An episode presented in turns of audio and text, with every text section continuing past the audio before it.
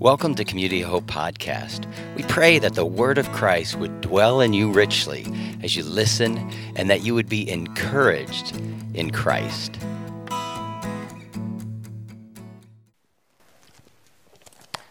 Hopefully, you can hear me. That sounds good. Okay. All right, the text that I'm going to read from is found in Luke chapter 23. Two other men, both criminals, were also led out with him to be executed. When they came to the place called the skull, they crucified him there, along with the criminals, one on his right, the other on his left. Jesus said, Father, forgive them, for they do not know what they are doing. And they divided up his clothes by casting lots. The people stood watching, and the rulers even sneered at him. They said, He saved others, let him save himself if he is God's Messiah, the chosen one. The soldiers also came up and mocked him. They offered him wine vinegar and said, If you are the king of the Jews, save yourself. There was a written notice above him which read, This is the king of the Jews. Tonight I'm going to focus on the words of Jesus, his prayer, really. Uh, Father, forgive them, for they know not what they're doing. The first thing that struck me about this is how amazingly compassionate it was for Jesus to pray for the benefit of other people when he was being absolutely abandoned, disgraced, and tortured. It speaks volumes about our Lord. But I have to say, there was another thing that struck me the words, they do not know what they are doing. The Son of God is right in front of their eyes, sacrificing himself for them and they don't know it? Well, I figured that might be a question of yours too, so I decided to pursue the answer. And that became uh, the subject of my talk tonight. How could they not see? So, for starters, it's helpful to go back about 600 years or so to the prophet Isaiah, who foretold, and this is God talking, I will lead the blind by ways they have not known Along unfamiliar paths I will guide them. I will turn the darkness into light before them and make the rough places smooth. These are the things I will do, and I will not forsake them. That's Isaiah chapter 42. See, Isaiah wasn't just talking about physical sight, but also spiritual sight. So we see that the very people that Jesus came to save are actually spiritually blind. And so, how could they discern him? In 1 Corinthians 2, we get more insight into this concept of spiritual blindness. Paul writes, This is what we speak, not in words taught us by human wisdom, but in words taught by the Spirit, explaining spiritual realities with Spirit taught words. The person without the Spirit does not accept the things that come from the Spirit of God, but considers them foolishness and cannot understand them because they are discerned only through the Spirit. So don't be surprised if people don't immediately understand spiritual things, right? And one thing is for sure if the blind are going to be rescued, it's not going to be because they're going to rescue themselves. You've heard of blind spots. If you're blind, you can't see that there's anything wrong. It takes someone from the outside to see it and care enough to let you know. And let's just say that when someone points out someone else's blind spots, it's usually not very well received. You know, this reminds me of something I learned about water rescue a long, long time ago. When you're dealing with drowning, a drowning person, getting into the water with them is the absolute last resort. Because the fact is, drowning people are dangerous. In their panic, they're often blind to the fact that their rescuer is trying to help them. And every year, tragically, you hear about rescue attempts that turn into double drownings. So, one thing they teach you in water rescue is how to knock somebody out, to make them go lights out so you can get on with saving their life. Now, it's interesting to me that God doesn't operate that way. He doesn't force himself on anyone or make us submit to his will, it's been said that God is a gentleman. He respects the individual's free will. But it's not like he just stands on the shore watching us struggle. Jesus, our rescuer, plunges into the water, taking the full brunt of our blind flailing, all for the possibility that we could see and be rescued. And this is what we see Luke recounting for us in the passage as Jesus endures the mockery, the insults, the torture. But notice that there are perhaps more people that aren't directly acting as executioner. Instead of acting out against Jesus, theirs is more of an acting in, if you will. I say that because they're inwardly focused on their own view of what Jesus should be, that they miss who he really is. To some who were waiting for a Messiah, they dismissed him, ironically, because he didn't look like their idea of a Messiah. And to some who were waiting for a king, they dismissed him because he didn't look like their idea of a king. The fact is, we all see through the lens of our own expectations, blind to the true identities of people and situations. Just take a look at the world. We do it with each other, making judgments about people, putting them in boxes without even knowing them, looking at someone's appearance and letting that define them. You don't have to look far to see that the world's a mess. And whether it's political, racial, or just relational, I think you can make a case that this blindness that we're talking about is nearly always at the core. This kind of blindness hurt our Lord. It put him on the cross and it certainly hurts people. So, what's the remedy for this spiritual blindness? How can we get our eyes to see through mere appearances to the heart of what truly is? From what we've already said, we know the remedy has to be external to us. If you're blind, you can't even see your blindness. The remedy also has to come from one who truly sees. Otherwise, it just ends up being the blind leading the blind. But is that all? Consider that you could have someone who sees all and is external to you, but doesn't have your best interest in mind. Or worse yet, has evil intentions for you. So, in addition to the remedy being someone who sees all, it must be someone who truly loves us, that has our best interest in mind. So, here's the good news. As Jesus hung on the cross, mankind looked into the face of God and missed it. By contrast, God looked into our face and he sees all, all of our faults and failures, and accepts it all. To our faults and failures, let's call that sin, he says, I'll take that on myself to be put to death forever. And to us, he says, I'll take you to myself and give you life so that you may have it to the full. So, what do we do with all this? Well, I guess if you've accepted Jesus as Lord and Savior, be in thankful humility. Thank God that your eyes were opened, but be vigilant. Until we're with Him in glory, we carry around our fallen nature and we still have those nagging blind spots. And so we keep our eyes fixed on Jesus, the author and perfecter of our faith, so that we can be the light in this world that we're called to be. Now, if you're not a believer, but you sense that there's something wrong, you're on to something.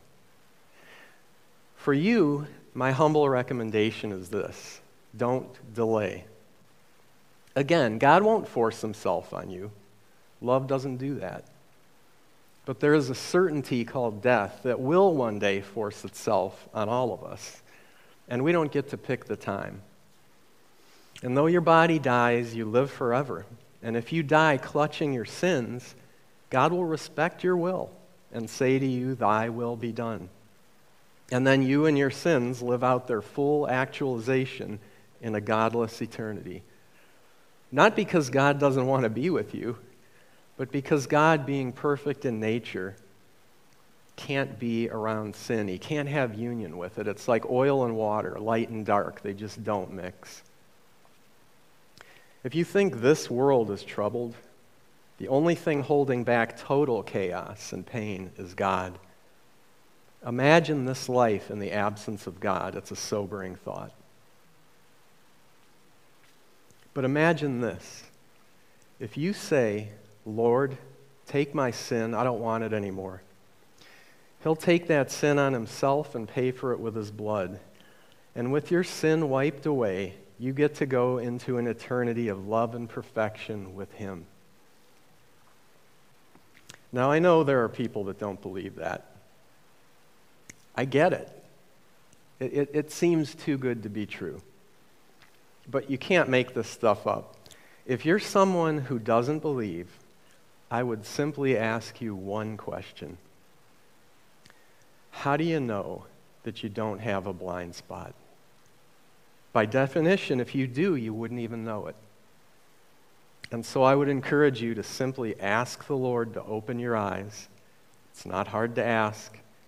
And you have everything to gain from that question.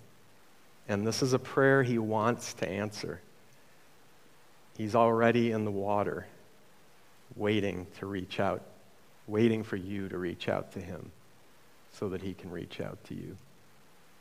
In Jesus' name, amen. Am I on now? Okay.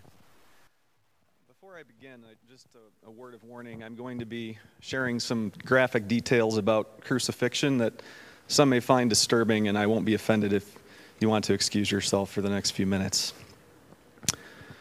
Hear the word of the Lord. Matthew chapter 27, verses 39 through 46. And those who passed by derided him, wagging their heads and saying, You who would destroy the temple and rebuild it in three days, Save yourself. If you are the Son of God, come down from the cross. So also the chief priests with the scribes and elders mocked him, saying, He saved others, he cannot save himself. He is the King of Israel. Let him come down now from the cross, and we will believe in him. He trusts in God. Let God deliver him now, if he desires him. For he said, I am the Son of God. And the robbers who were crucified with him also reviled him in the same way. Now, from the sixth hour, there was darkness over all the land until the. We can only imagine the pain and suffering that Jesus endured that day. We don't know a lot about the details of Jesus' crucifixion because the Romans employed various methods, but it is surely one of the most gruesome forms of execution ever invented meant not only to be physically excruciating, a word which literally means out of crucifying, but also humiliating.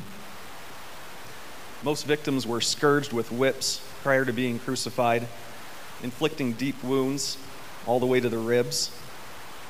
They would be then forced to carry at least part of their cross, weighing 100 pounds or more, to the place of execution, usually a very public place meant to deter onlookers from committing similar crimes and to humiliate the victim. In artwork, Jesus is usually portrayed on the cross wearing a loincloth and having nails in his hands. But most people were crucified naked.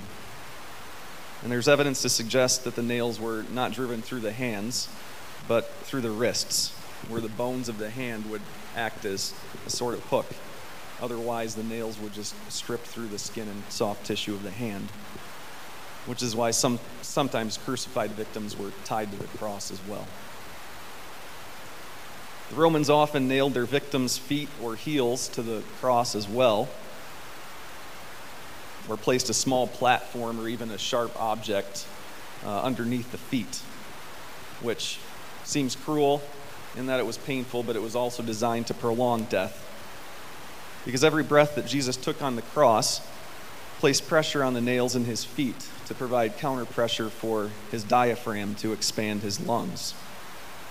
If the feet were not supported in this way, death by asphyxiation would proceed much more rapidly, in minutes to hours, but some crucified victims hung on their crosses for days.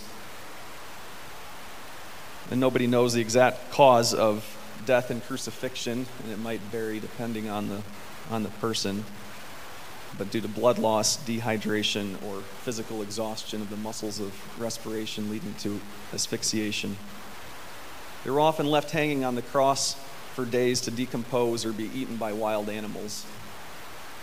Because Roman soldiers were not allowed to leave the site of the crucifixion until the condemned had died, sometimes they would break the legs of those being crucified to speed up the death, uh, or stab them in the side, or deliver sharp blows to the chest. We can only imagine what Jesus felt on the cross. But his agony went well beyond physical pain and suffering. I already mentioned the humiliation of being stripped naked. In addition, Jesus was betrayed and abandoned by his closest friends he was mocked and ridiculed by the leaders of his community. In the book Pain, The Gift Nobody Wants, Dr. Paul Brand, one of the early experts on leprosy, identified several intensifiers of pain, including fear, guilt, and loneliness. He highlighted these examples with stories of soldiers who suffered terrible injuries such as leg amputations without complaining of any pain. But then days later, when they're admitted to the hospital, would scream in terror or whimper like children at the thought of receiving an antibiotic injection while admitted to the hospital. Jesus' pain was surely intensified by these things, especially guilt and loneliness. While Jesus did nothing deserving of guilt, he felt the guilt of the sins of the entire world. But all of this pales in comparison to being forsaken by God. We can only imagine the pain humiliation, and shame that Jesus suffered. But can we even really imagine what it is like to be forsaken by God? When God forsook Jesus, he turned his back on him, said something to him, said something to the effect of, I never want to see you again, and rejected him. To be cast out of God's presence to a place utterly void of his grace is to experience hell None of us had experienced that. Some theologians have even defined hell in those terms the only place where God is not present, where even the laws of nature, such as gravity that we take for granted, are thrown into complete chaos. Up and down, hot and cold, the forward movement of time, constantly changing, teasing you.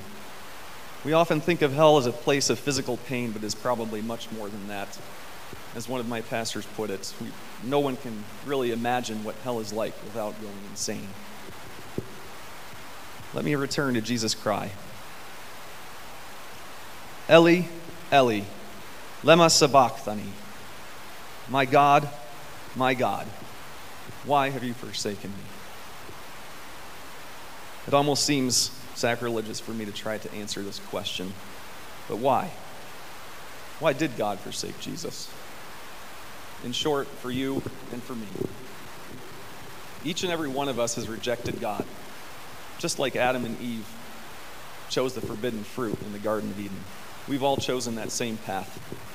We all deserve to be cast out of God's presence and suffer the, the death that Jesus died and suffer the torment of hell. This is hard for us to accept. We think we're not that bad. We haven't committed murder or any heinous crime deserving of the death penalty. During World War II, Adolf Eichmann was one of the masterminds behind the Nazi uh, plan to exterminate the Jews. He escaped capture for many years, but when he was captured, he was brought back to Jerusalem to stand trial. At one point in the trial, a man who had survived one of the Nazi concentration camps stood before Eichmann and broke down in tears. In an interview following this, he explained why. It wasn't because Eichmann looked like a monster or because it brought back memories of all the terrible things he had suffered. It was because he looked like a normal person, like you and me. He realized that there is an Eichmann in all of us. Evil is pervasive. We are all, des- all deserving of the death that Jesus died. If we can try to imagine what Jesus went through for us, we might be able to get a small taste of the just as incomprehensible relief and joy and forgiveness that his death accomplished. As the song How Deep the Father's Love puts it, how great the pain of searing loss, the Father turns his face away, as wounds which mar the chosen one bring many sons to glory. My God, my God, why have you forsaken me? These may be some of the bitterest words in Scripture, but they may also be some of the most wonderful. The centurion, seeing what had happened, praised God and said, Surely this was a righteous man. When all the people who had gathered to witness the sight saw what took place, they beat their breasts and went away. But all those who knew him, including the women who had followed him from Galilee, stood at a distance watching these things. Next slide. Now there was a man named Joseph, a member of the council, a good and upright man who had not consented to their decision and action. He came from the Judean town of Arimathea, and he himself was waiting for the kingdom of God.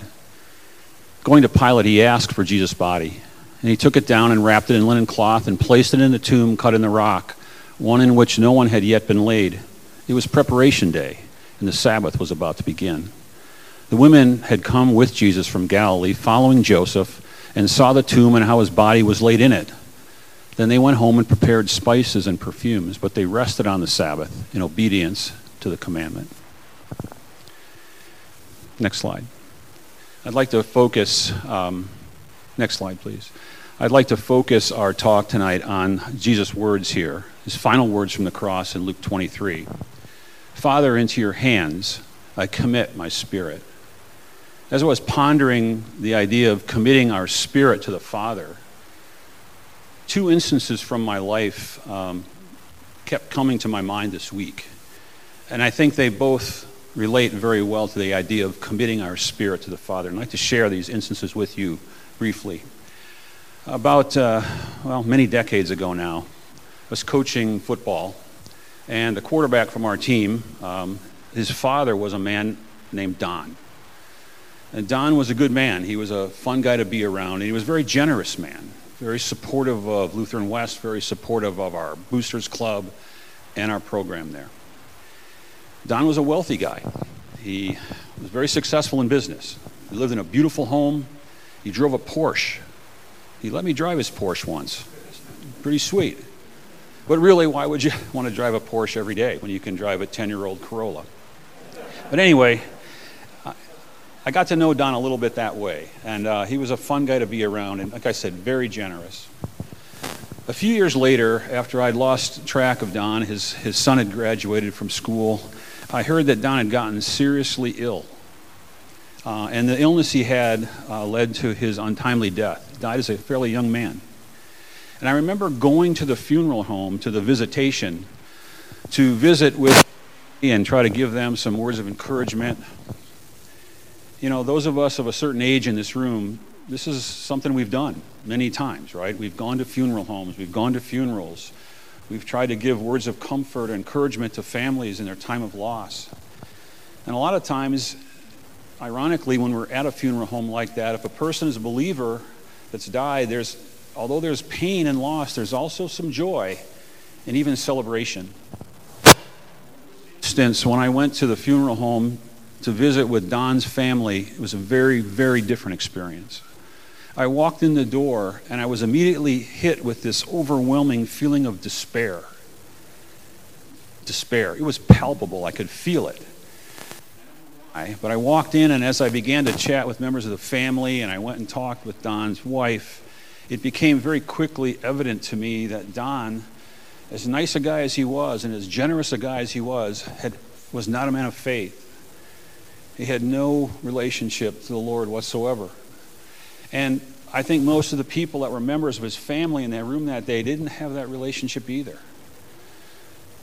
So when they were faced with Don's death, there was a finality to that that they just couldn't manage. There was death. That led to despair and hopelessness. And it was sad.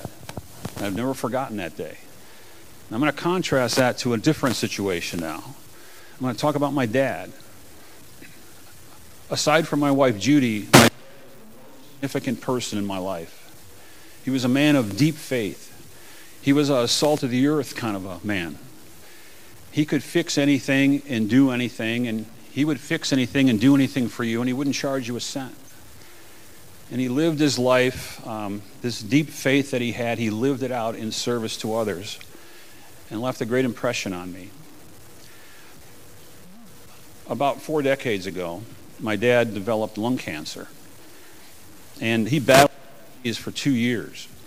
And the way they treat lung cancer today is very different than the way they treated it four decades ago.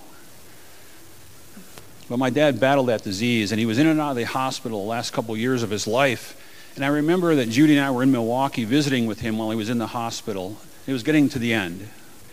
And it was, uh, it was tough. But we had spent some time with him that week.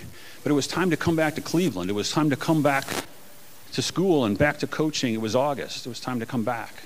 So we were saying our goodbyes, thinking that we'd hopefully be getting back to see him again in a month or two.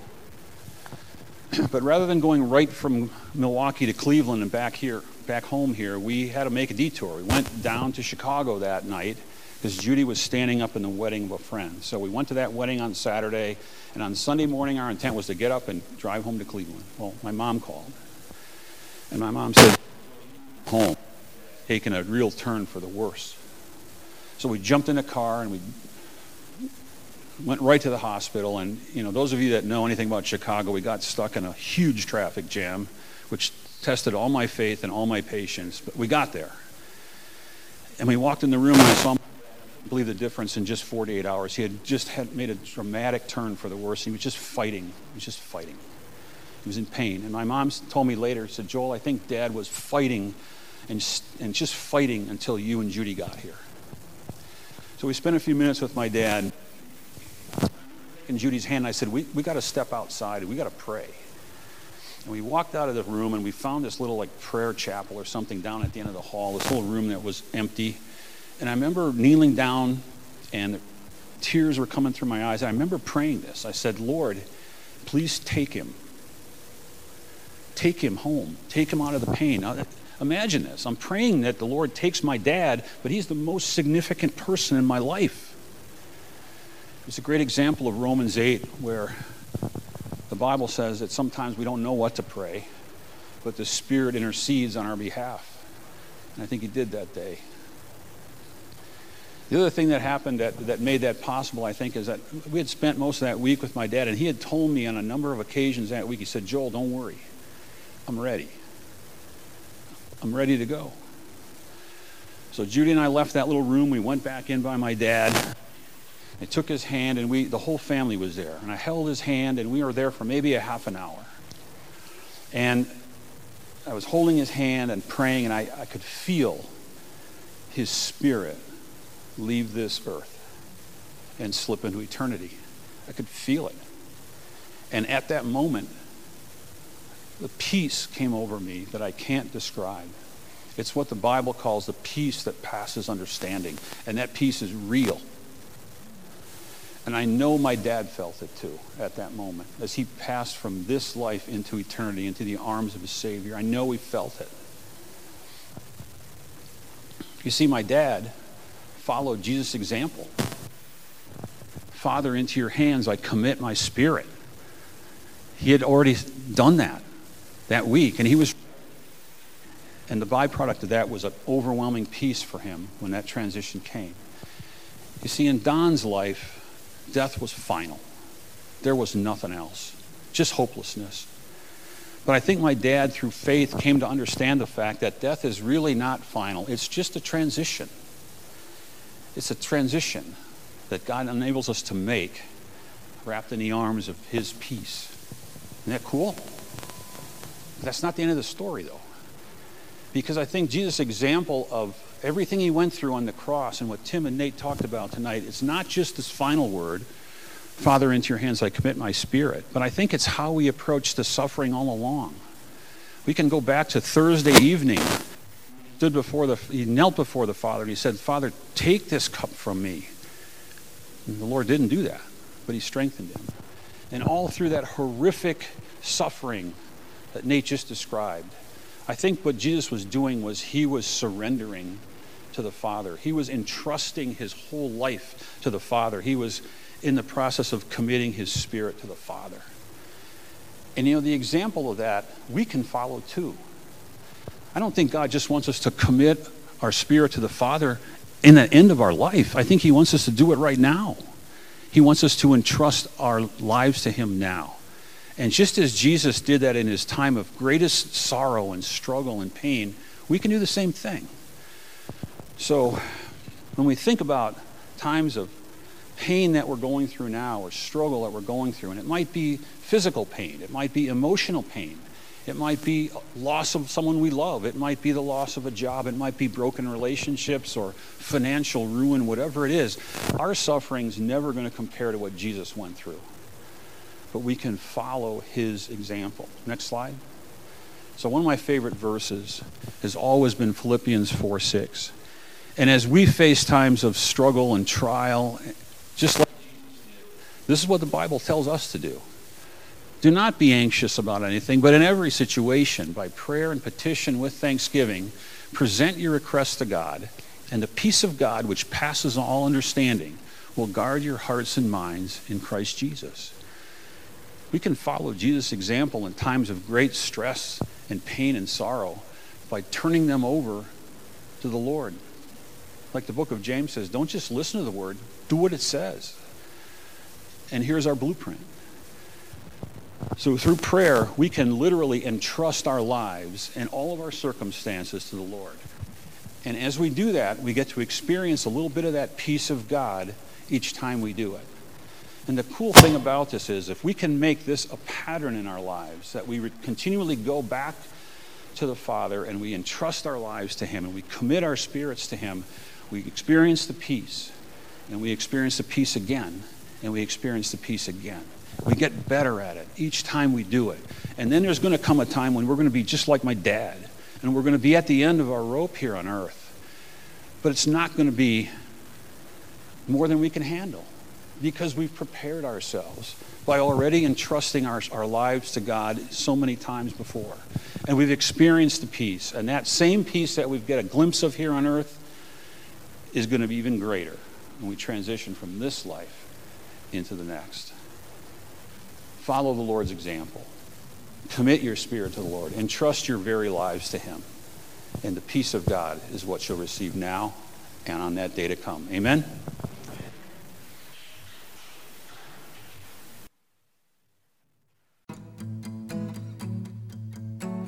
Thanks for listening.